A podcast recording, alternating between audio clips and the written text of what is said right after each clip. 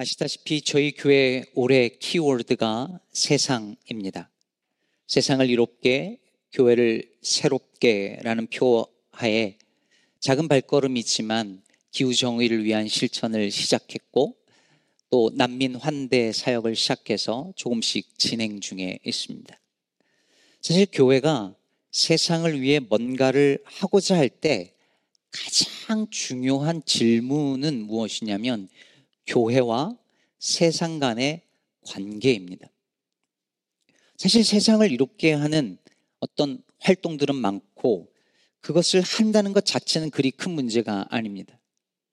그런데 문제는 그게 교회랑 무슨 상관이 있느냐라는 질문입니다. 교회가 사회에서 일어나고 있는 이런 일들에 대해서 관심을 가지고 어떤 일을 하고자 하면 당장 받게 되는 질문이 교회가 왜 세상 일에 그래 관심을 기울이고 그런 일을 왜 하느냐라는 질문입니다. 어, 목사가 기도하고 말씀 보는 일에 전념을 해야지 그렇게 세상 일에 관심 많아 하는 질문을 저는 여러분이 생각하는 것보다 자주 받습니다. 꼭 이런 식의 편견이 아니라 하더라도 우리는 사실 이 질문 앞에 우리 나름의 대답을 해야 합니다. 기후 정의가 필요한 건 알겠는데 그건 맞는데 그게 왜 교회가 해야 되느냐? 교회가 해야 되는 이유가 무엇이냐? 우리는 어떤 대답을 낼 수 있을까요? 우리보다 더 잘하는 단체 많을 텐데. 기후 정의와 신앙은 무슨 관계이며 인종차별, 성차별, 가정폭력, 노동자들의 기본 인권과 그리고 기본 소득, 인권 문제 등 이런 것들이 우리의 어떤 믿음과 무슨 상관이 있는 것일까요? 기독교인들이 이런 문제에 관심을 가져야 되는 어떤 이유가 있을까요? 그리고 있다면 그것은 이유는 무엇일까요? 우리 크리스찬들이 세상과 어떤 관계를 맺으며 살아야 하는가라는 질문을 어, 받을 때에 제가 고등학교 때 들었던 어, 제 스스로 납득이 되었던 그렇게 마음에 새기게 되었던 질문 대답은 뭐였냐면 우리 그리스도인들은 바다를 떠다니는 배와 같다는 이런 비유였습니다. 즉 바다는 세상이고 배는 교회라는 것이죠. 그러니 교회는 세상과 동떨어져 있지 않고 접해 있지만 바다에 빠지지 않는, 즉 세상에 빠지지는 말아야 된다라는 이야기였습니다. 그런데 이 비유가 굉장히 말은 그럴듯하고 정답인 듯 보이지만 사실 적용이 쉽지가 않습니다. 저 같은 목사는 그럴 수 있어요. 저는 뭐 일주일 내내 이 교회 사무실에 거의 있습니다. 뭐 가족도 잘 못 만나는데 비기독교인들을 만날 일이 별로 없습니다. 저는 그럴 수도 있어요. 근데 세상 한복판에서 사는 여러분, 여러분에게는 이런 이야기가 현실성 없는 이야기처럼 들리지 않을까요? 그렇지 않으신가요? 그런 의미에서 저는 오히려 오늘 본문 속에 요나가 타고 있는 그 배의 모습이 우리 크리스찬들과 교회의 관계를 더 잘 보여주지 않나 싶습니다.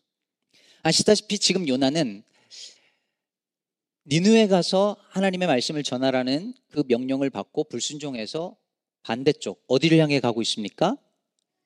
다시스. 네.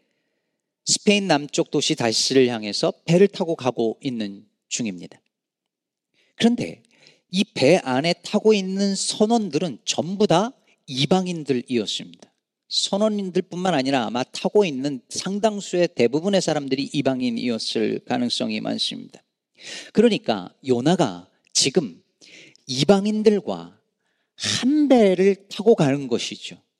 요나는 선지자니까, 요나는 이스라엘 백성이니까, 하나님 선택받은 선민이니까 다른 배를 타고 가고 있는 것이 아니라 이방인들과 같은 배를 타고 지금 항해하고 있습니다. 바로 이것이 오늘날 우리 그리스도인들이 처해져 있는 현실의 모습과 더 닮아 있지 않을까요? 우리는 이 세상에서 비그리스도인들과 함께 살아갑니다. 우리는 하나님 나라 백성이지만 우리의 시민권은 하늘에 있지만 그렇다고 우리가 다른 곳에서 따로 살아가는 것이 아니라 지금 이 땅에서 두 발을 여기에 딛고 살아가고 있다는 말입니다. 그래서 우리는 이 세상 사람들이 자연 재해를 겪을 때 우리도 동일하게 겪습니다. 사람들이 정치적 혼란 가운데 빠져 있을 때 우리도 그 혼란 속에 들어가고 경제적 문제를 떠안을 때 우리도 마찬가지로 그 상황을 맞닥뜨리게 됩니다. 오늘 가스비 얼마이던가요? 요즘 가스비 너무 비싸죠. 크리스찬이라고 깎아주던가요? 아니잖아요. 가스비 올라가면 그걸 고스란히 우리도 겪게 됩니다. 사람들이 겪는 질병 우리도 겪습니다. 자 보세요. 다시스로 가던 배가 큰 폭풍을 만났습니다. 이 위험한 순간을 요나와 이방인 선원들이 함께 겪고 있습니다. 요나가 하나님의 백성이라고 예외일 수 없죠. 그런데 이 똑같은 상황을 맞닥뜨렸을 때에 둘의 반응이 어떻게 다른가가 우리가 주목해 봐야 할 바이죠.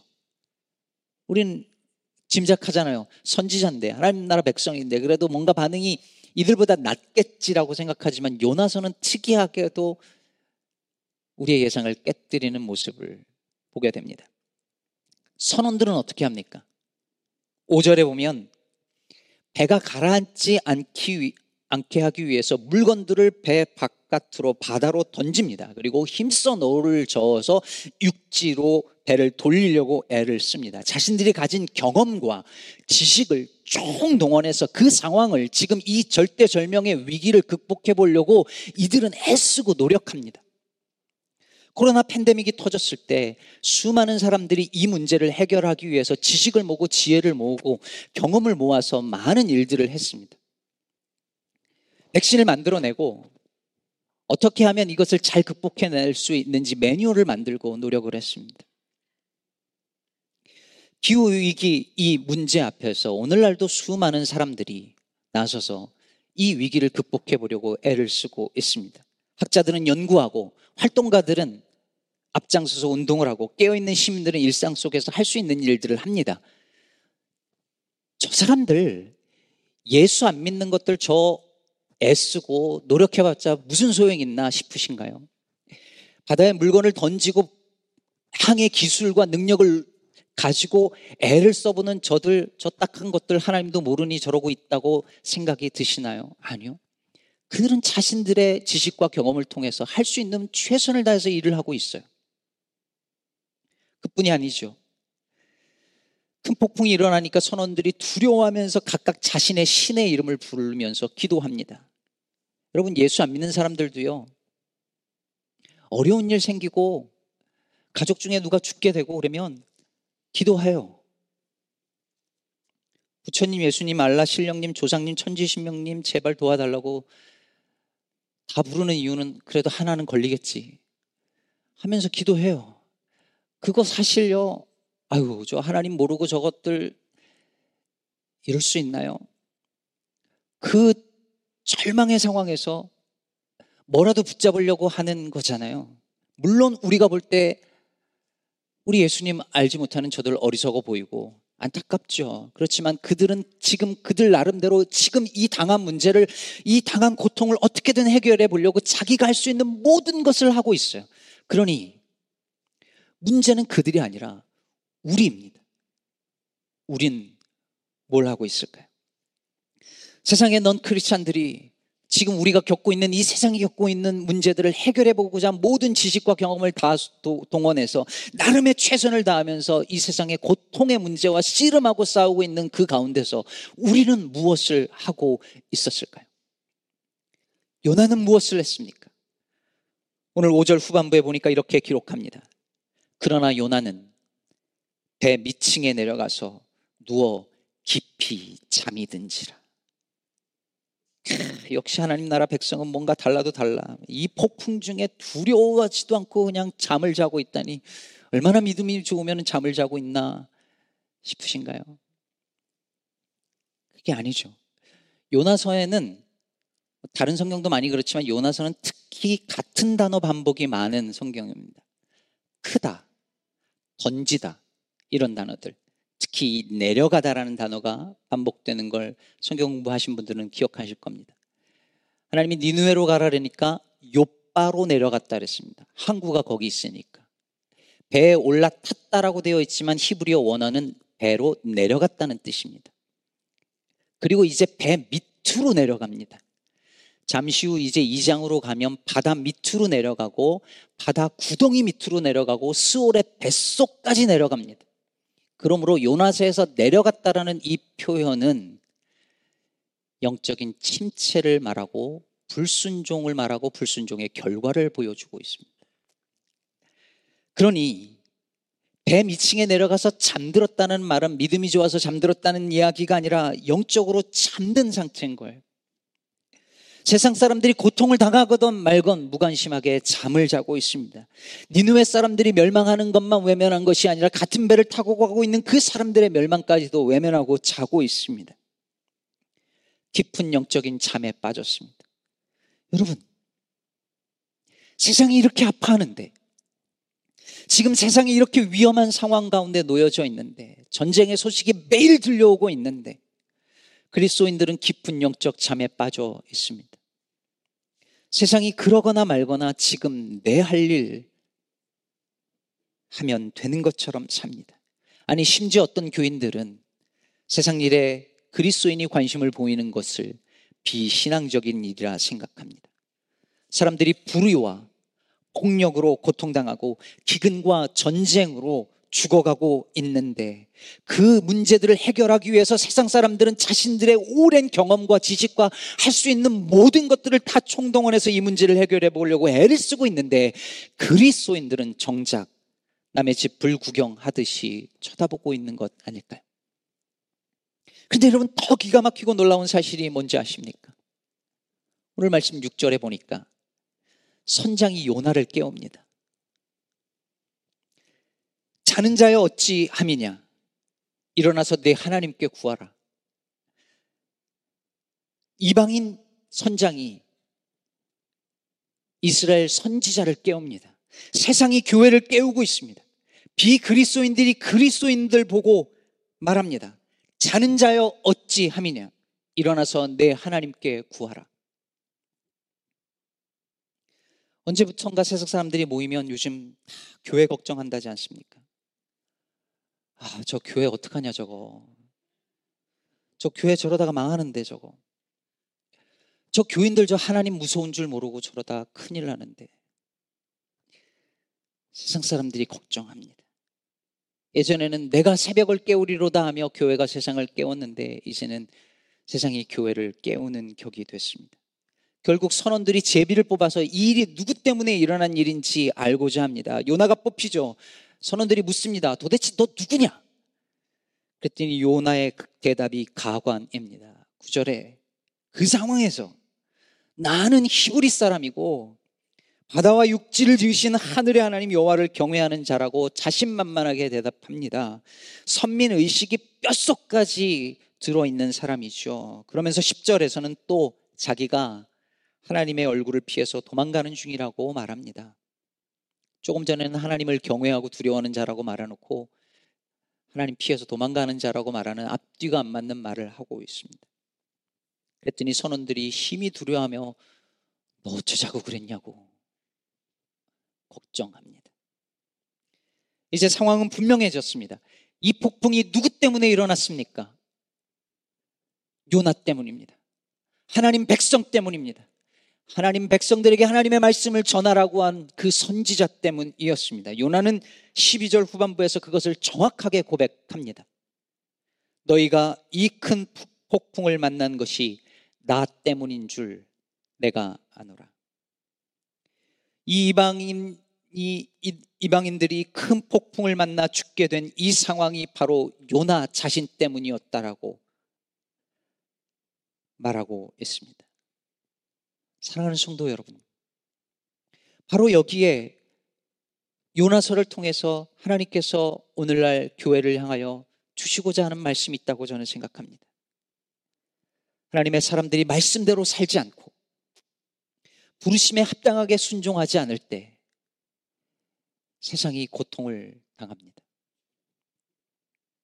여러분 세상 살아가는 거 만만치 않으시잖아요. 팬데믹은 도대체 언제 완전히 끝날까요? 정치하는 사람들 보면서 좀 똑바로 하지 하면서 원망스럽지 않으십니까? TV 보고 뉴스 보면서 저 도둑놈들 때문에 내가 지금 이렇게 고생하고 있다고 욕 한 바가지 퍼붓고 싶지 않으십니까? 우린 끊임없이 이 세상 때문에 내가 힘들다고 말합니다. 네, 그것도 맞습니다. 우리는 세상의 모든 문제들 속에서 벗어나 있지 않기 때문에 그 문제들 속에서 우리도 같이 아파하고 고생하고 힘들어합니다. 그러나 반대로 나 때문에 세상이 힘든 부분은 없을까요? 세상의 그 많은 문제들 속에 내 책임은 없을까요? 우리 책임은 없을까요? 세상이 세속화돼서 교회가 이렇게 힘들다고 우리는 말하지만 혹시 교회가 교회답지 않아서 세상이 이렇게 된 것 아니냐는 말입니다. 미국에 들어오는 이민자들, 소름이비자들, 난민들 보면서 미국의 많은 사람들이 말을 합니다. 저것들이 우리 일자리 뺏는 사람들이라고. 저들 때문에 우리가 힘들다고. 근데 여러분, 그리스도인들은 저들 때문에 우리가 힘들다라고 말해서는 안 되는 사람들이죠. 혹시 나 때문에 우리 때문에 저들이 힘들면 어떻게 하나 생각할 줄 아는 사람이어야죠. 여러분, 교회가 세상을 이롭게 한다라고 하는 이 말을 할때 착각하지 말아야 할 것이 있습니다. 마치 우리는 아무 잘못 없고 책임도 없는데 망가지고 악한 세상을 위해서 우리가 지금 뭔가 한번 교회인 우리가 나서서 좋은 일 한다라고 하는 착각입니다. 착각이에요. 세상이 이렇게 되는데 우리가 일조했습니다. 아니, 우리가 주범일지도 모릅니다. 교회가 바르게 서 있지 못해서 일어난 일입니다.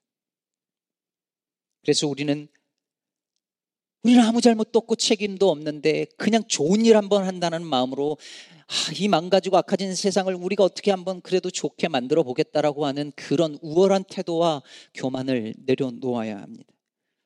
우리가 해를 끼친 세상을 회복시키는 일에 참여하는 마음으로 회개하는 마음으로 돌이켜 빚 갚는 심정으로 무언가라도 해봐야겠다라는 그 마음인 것입니다. 요나는 적어도 이 폭풍이 자기 때문인 건 알았어요. 그렇다면 이제 어떻게 해야 될까요? 하나님 앞에 두 손 들고 회개하며 하나님 잘못했습니다. 제가 잘못 생각했습니다. 니누에 가겠습니다. 이렇게 해야 되잖아요. 근데 뭐라고 하죠? 12절에 나를 들어 바다에 던지라 합니다.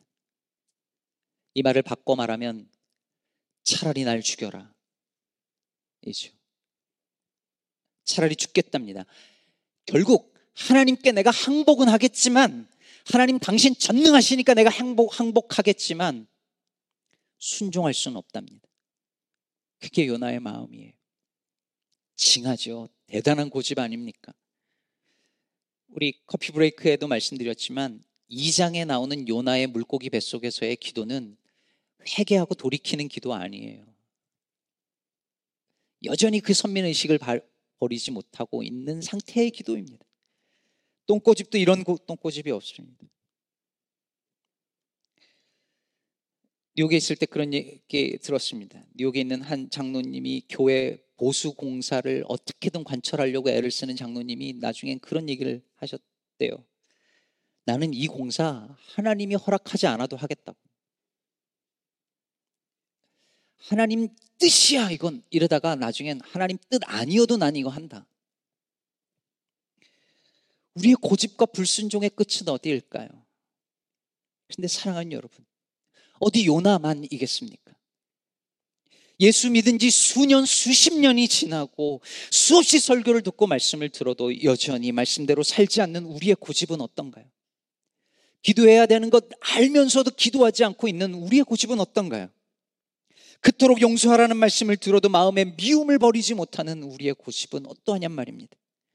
세상이 이렇게 병들어 아파하는데 세상의 고통의 목소리들이 저렇게 울부짖고 있는데 영적으로 깊이 잠들어 버려서 무감각하거나 아니면 오히려 세상 탓만 하고 앉아서 저들 때문에 저것 때문에 내가 이렇게 힘들고 고생한다고 원망만 하고 있는 건 아닐까요?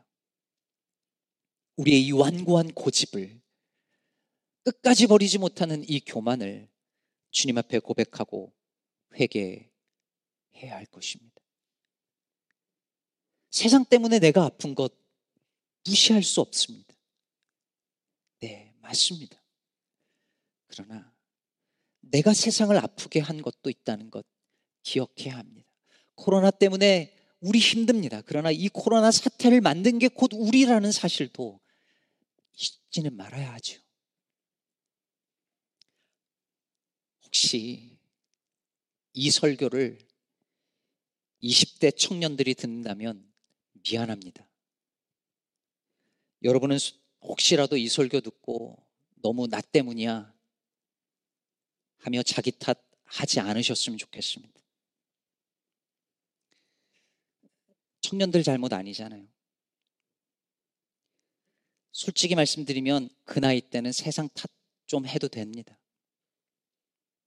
어른들 탓하셔도 됩니다. 저는 목회 시작하고 나서요. 교회를 이 지경으로 만든 선배 목사님들 탓, 욕 무진장했습니다. 교회 상황을 이 지경으로 만들어 놓고 후배들에게 목회를 하라고 하나 싶었습니다. 그런데 그러다가 이제 거의 50이 됐습니다. 이젠 탓할 선배가 없습니다.